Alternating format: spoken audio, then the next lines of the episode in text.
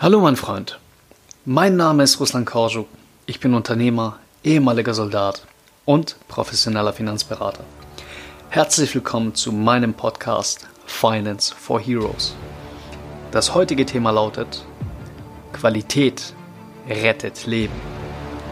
Entspann dich, lehn dich zurück und genieß den Inhalt der heutigen Episode.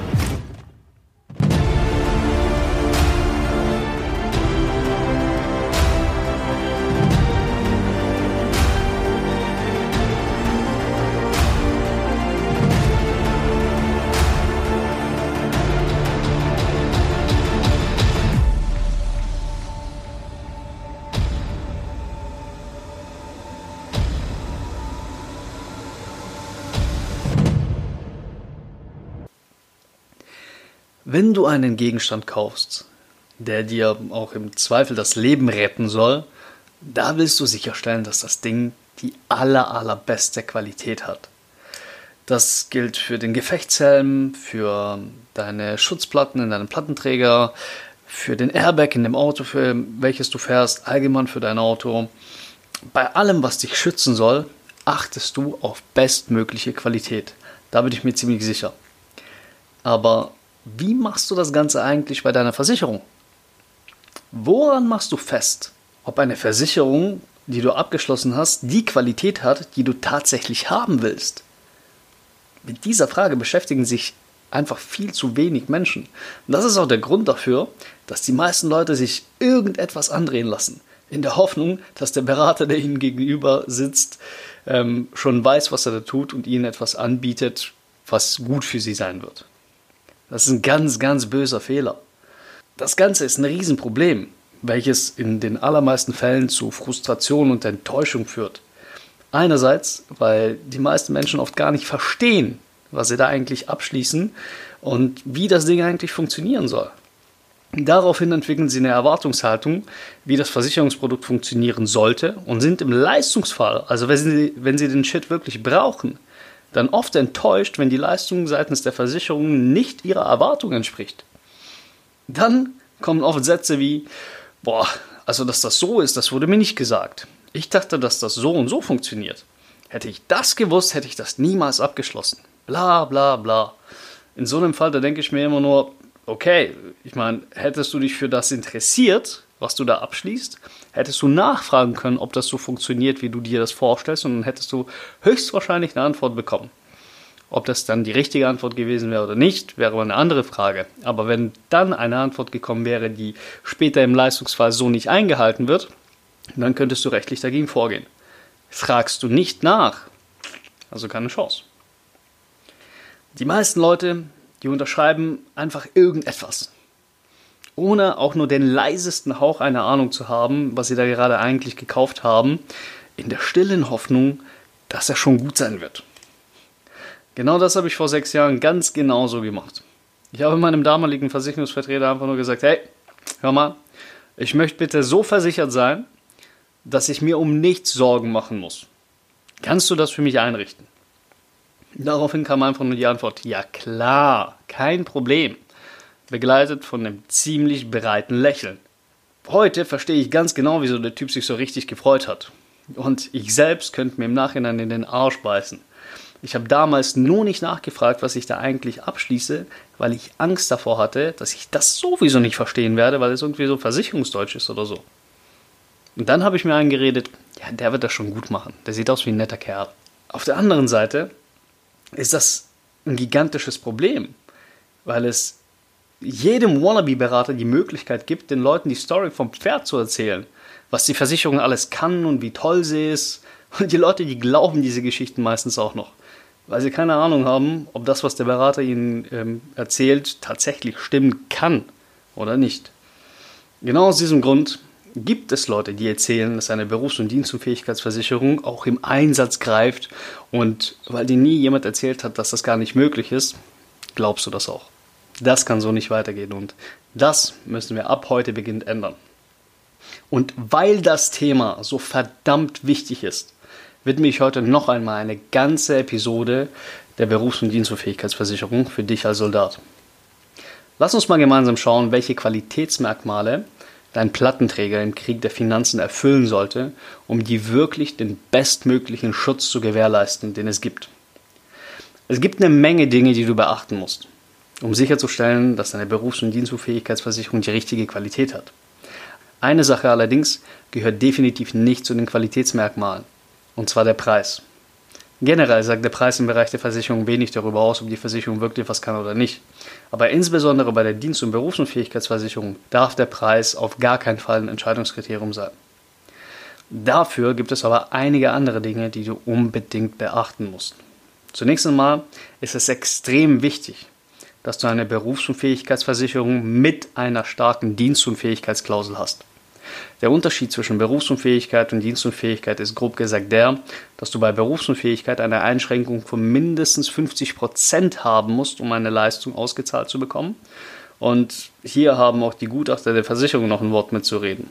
Bei der Dienstunfähigkeit reicht es aus, wenn der Truppenarzt die Dienstunfähigkeit im Rahmen des Dienstunfähigkeitsverfahrens innerhalb der Bundeswehr feststellt. Wenn du einmal den Dienstunfähigkeitsbescheid hast, hat der Versicherer nichts mehr mitzureden und ist verpflichtet dazu, äh, die Leistung auszuzahlen. Allerdings nur, wenn du eine starke, solide, wenn du eine echte Dienstunfähigkeitsklausel in deinem Vertrag hast. Bei einer schwachen Dienstunfähigkeitsklausel kann der Versicherer zum Beispiel auf sein allgemeines Bedingungswerk verweisen oder sowas, wodurch das letzte Wort dann wieder beim Versicherer landet und du im Falle des Falles einfach nur gefickt bist.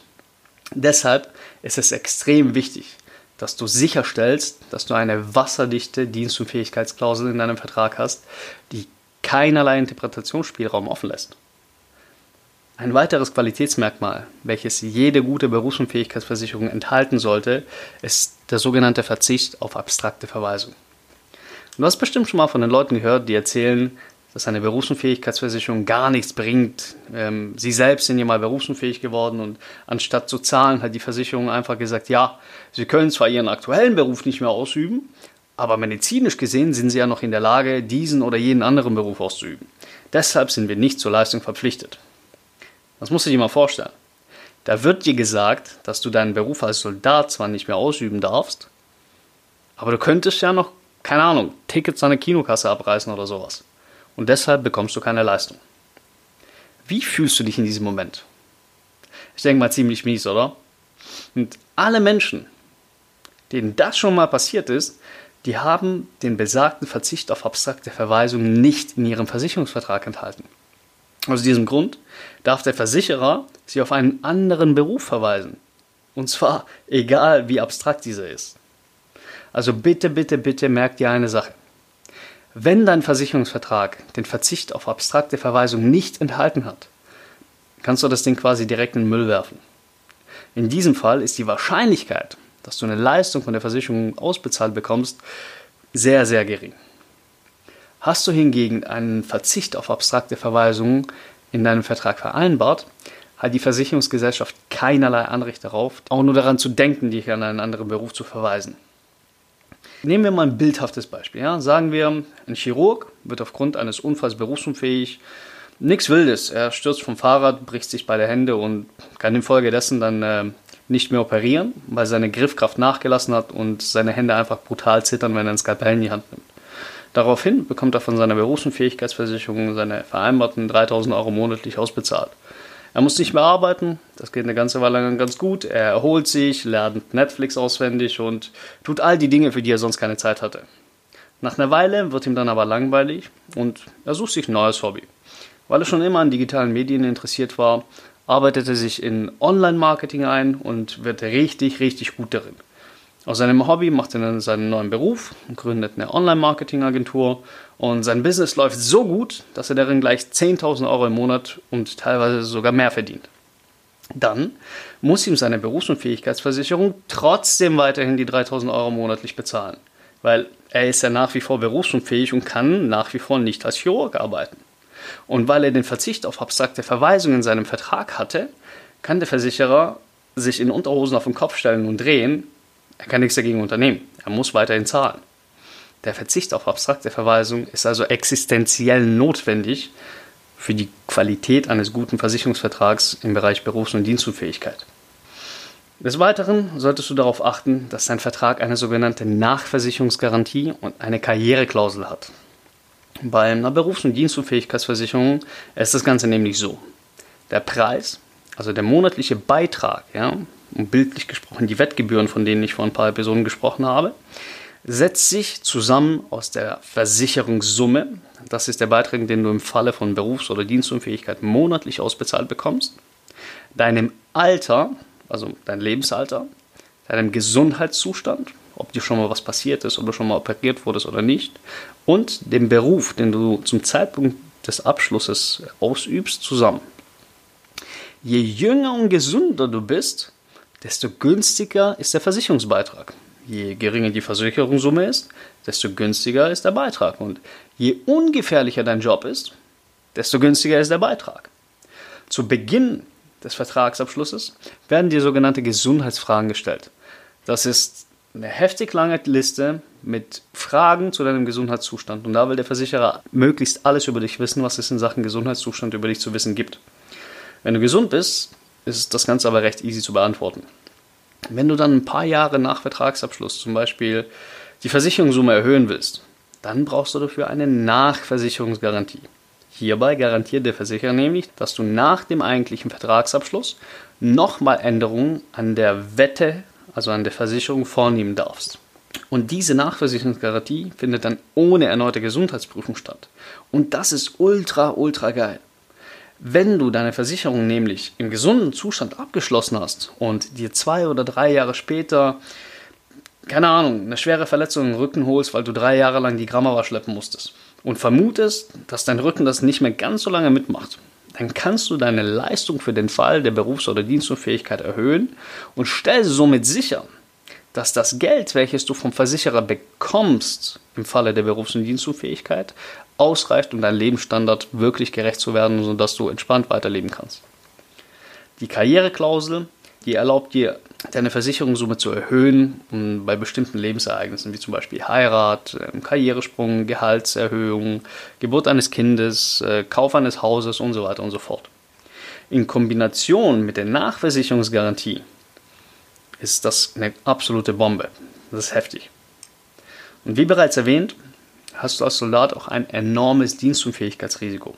In seltenen Fällen wirst du nicht komplett, sondern nur teilweise dienstunfähig. Und das bedeutet, dass du vom Arzt zum Beispiel ähm, gesagt bekommst, dass du nur noch drei Stunden am Tag am täglichen Dienst teilnehmen darfst. Das passiert nicht oft, aber es kann passieren. Für diesen Fall ist dann eine Teildienstunfähigkeitsklausel echt wichtig.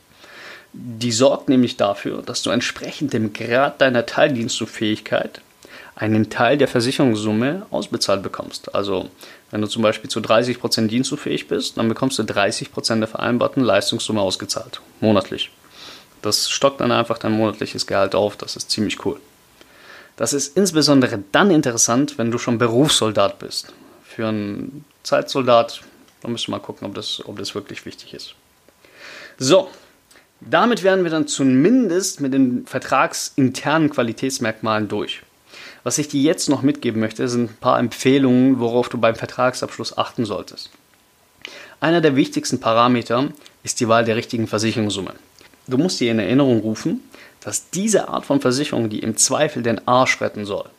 Das bedeutet, dass du deinen Lebensstandard mit der Auszahlung der Versicherungsleistung weiterhin halten kannst. Wenn dein Lebensstandard also auf den knapp 2000 Euro netto, die du als SAZ bekommst, aufgebaut ist, macht es wenig Sinn, nur 1000 Euro monatlich Berufsunfähigkeits- oder Dienstunfähigkeitsrente abzusichern, weil du dann im Falle von Berufs- oder Dienstunfähigkeit trotzdem am Arsch bist. Allerdings kannst du auch nicht mehr versichern, als du verdienst, weil du sonst eine ziemlich hohe Motivation hättest, hauptberuflich berufsunfähig zu werden. Und das wollen die Versicherer nicht. In der Regel kann man maximal so 80% des Nettogehalts absichern. Und das solltest du nach Möglichkeit auch tun.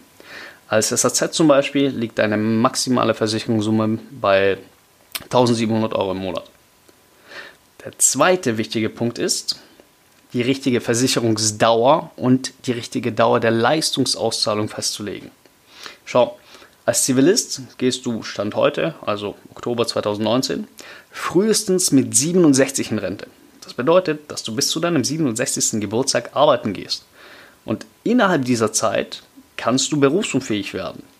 Je älter du wirst, desto höher ist die Wahrscheinlichkeit, dass du berufsunfähig wirst. Da bist du anfälliger für Krankheiten, deine Gelenke machen nicht mehr so gut mit, dein Rücken ist nicht mehr so fit und so weiter und so fort. Jetzt gibt es da draußen Versicherungsmocke, die dir zugunsten eines schnelleren Vertragsabschlusses das Endalter, also das Alter, bis zu dem der Versicherungsschutz reicht, auf 54 Jahre einstellen und damit den monatlichen Beitrag senken, damit das Ganze nicht so teuer wird, damit du eher unterschreibst. Soweit, so gut. Wirst du dann allerdings mit 55 berufsunfähig, hast du noch 12 lange harte Jahre, die du irgendwie überbrücken musst, bis die Rente, die auch ziemlich traurig ausfallen wird, kommt. Deshalb ist es entscheidend, hier das maximal mögliche Endalter zu wählen. Bei Zivilisten ist das Endalter 67. Du als Soldat gehst im Falle dessen, dass du BS wirst, in der Regel mit 62 in Pension. Deshalb ist für Soldaten maximal das Endalter von 60 möglich. Der nächste Aspekt, den ich dir auf den Weg geben will, ist, schließ die Versicherung möglichst früh ab. Also so früh wie, wie nur möglich. Ne? Am besten noch bevor du zur Bundeswehr gehst. Das hat mehrere Gründe. Einerseits ist da der wirtschaftliche Aspekt. Ja? Je jünger du bist, je früher du das Ding abschließt, desto weniger zahlst du monatlich. Je länger du wartest, desto teurer wird es. Dazu kommt noch, dass du dir noch diverse Verletzungen holen kannst, ähm, die den Vertrag zusätzlich teurer machen oder sogar einen Leistungsausschluss bedeuten können. Und das muss echt nicht viel sein.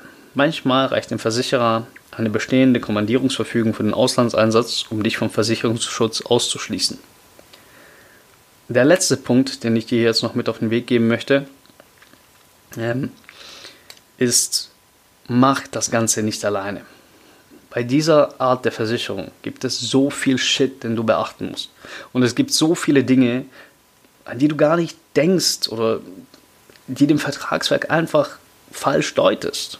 Ja, weil du einfach nicht dafür ausgebildet wurdest. Die Verträge sind alle in feinstem, möglichst unverständlichem Juristendeutsch geschrieben. Und wenn du da auch nur eine wichtige Sache übersiehst, kannst du das im schlimmsten Fall, ja, das kann dich den kompletten Versicherungsschutz kosten. Und im Falle dessen, dass dir was passiert, bist du dann genau in der Situation, vor der du dich mit diesem Versicherungsvertrag schützen wolltest. Ganz, ganz harter Marsch. Deshalb lass dich zu diesem Thema von dem richtigen Profi beraten, der da absolut Ahnung davon hat und dir sagen kann, worauf es wirklich ankommt. Und ja, ich weiß, es ist nicht ganz so einfach, da draußen jemanden zu finden, der wirklich in deinem Sinne handelt und dir die Dinge sagt, die wirklich wichtig sind, anstatt dir einfach die Dinge zu sagen, die du ja, hören musst, um schneller zu unterschreiben. Und genau aus diesem Grund habe ich ja Finance for Heroes ins Leben gerufen um dir als Soldat eine Möglichkeit zu geben, zu verstehen, worauf es wirklich ankommt und dir die professionelle Unterstützung holen zu können, die du brauchst, um deine Finanzen optimal in den Griff zu bekommen und den Krieg der Finanzen gewinnen zu können. Mein Freund, wenn du der Meinung bist, dass es allerhöchste Zeit wird, dir die richtigen Versicherungen in der richtigen Qualität zu besorgen, dann sollten wir beide uns mal unterhalten. Wir kommen zur Frage des Tages.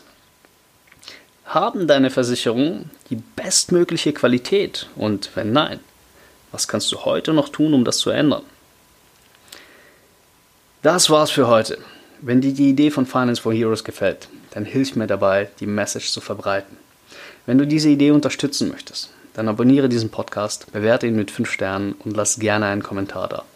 Folge mir auf Instagram und auf Facebook. Hier findest du mich unter dem Namen Russland Herbst oder auch unter Finance for Heroes. Wenn du eine Frage an mich hast, kannst du mir gerne eine E-Mail an financeforheroes at googlemail.com schreiben oder mich einfach auf Social Media kontaktieren. Und wenn in diesem Podcast etwas Wertvolles für dich dabei war, dann sage es deinen Kameraden weiter.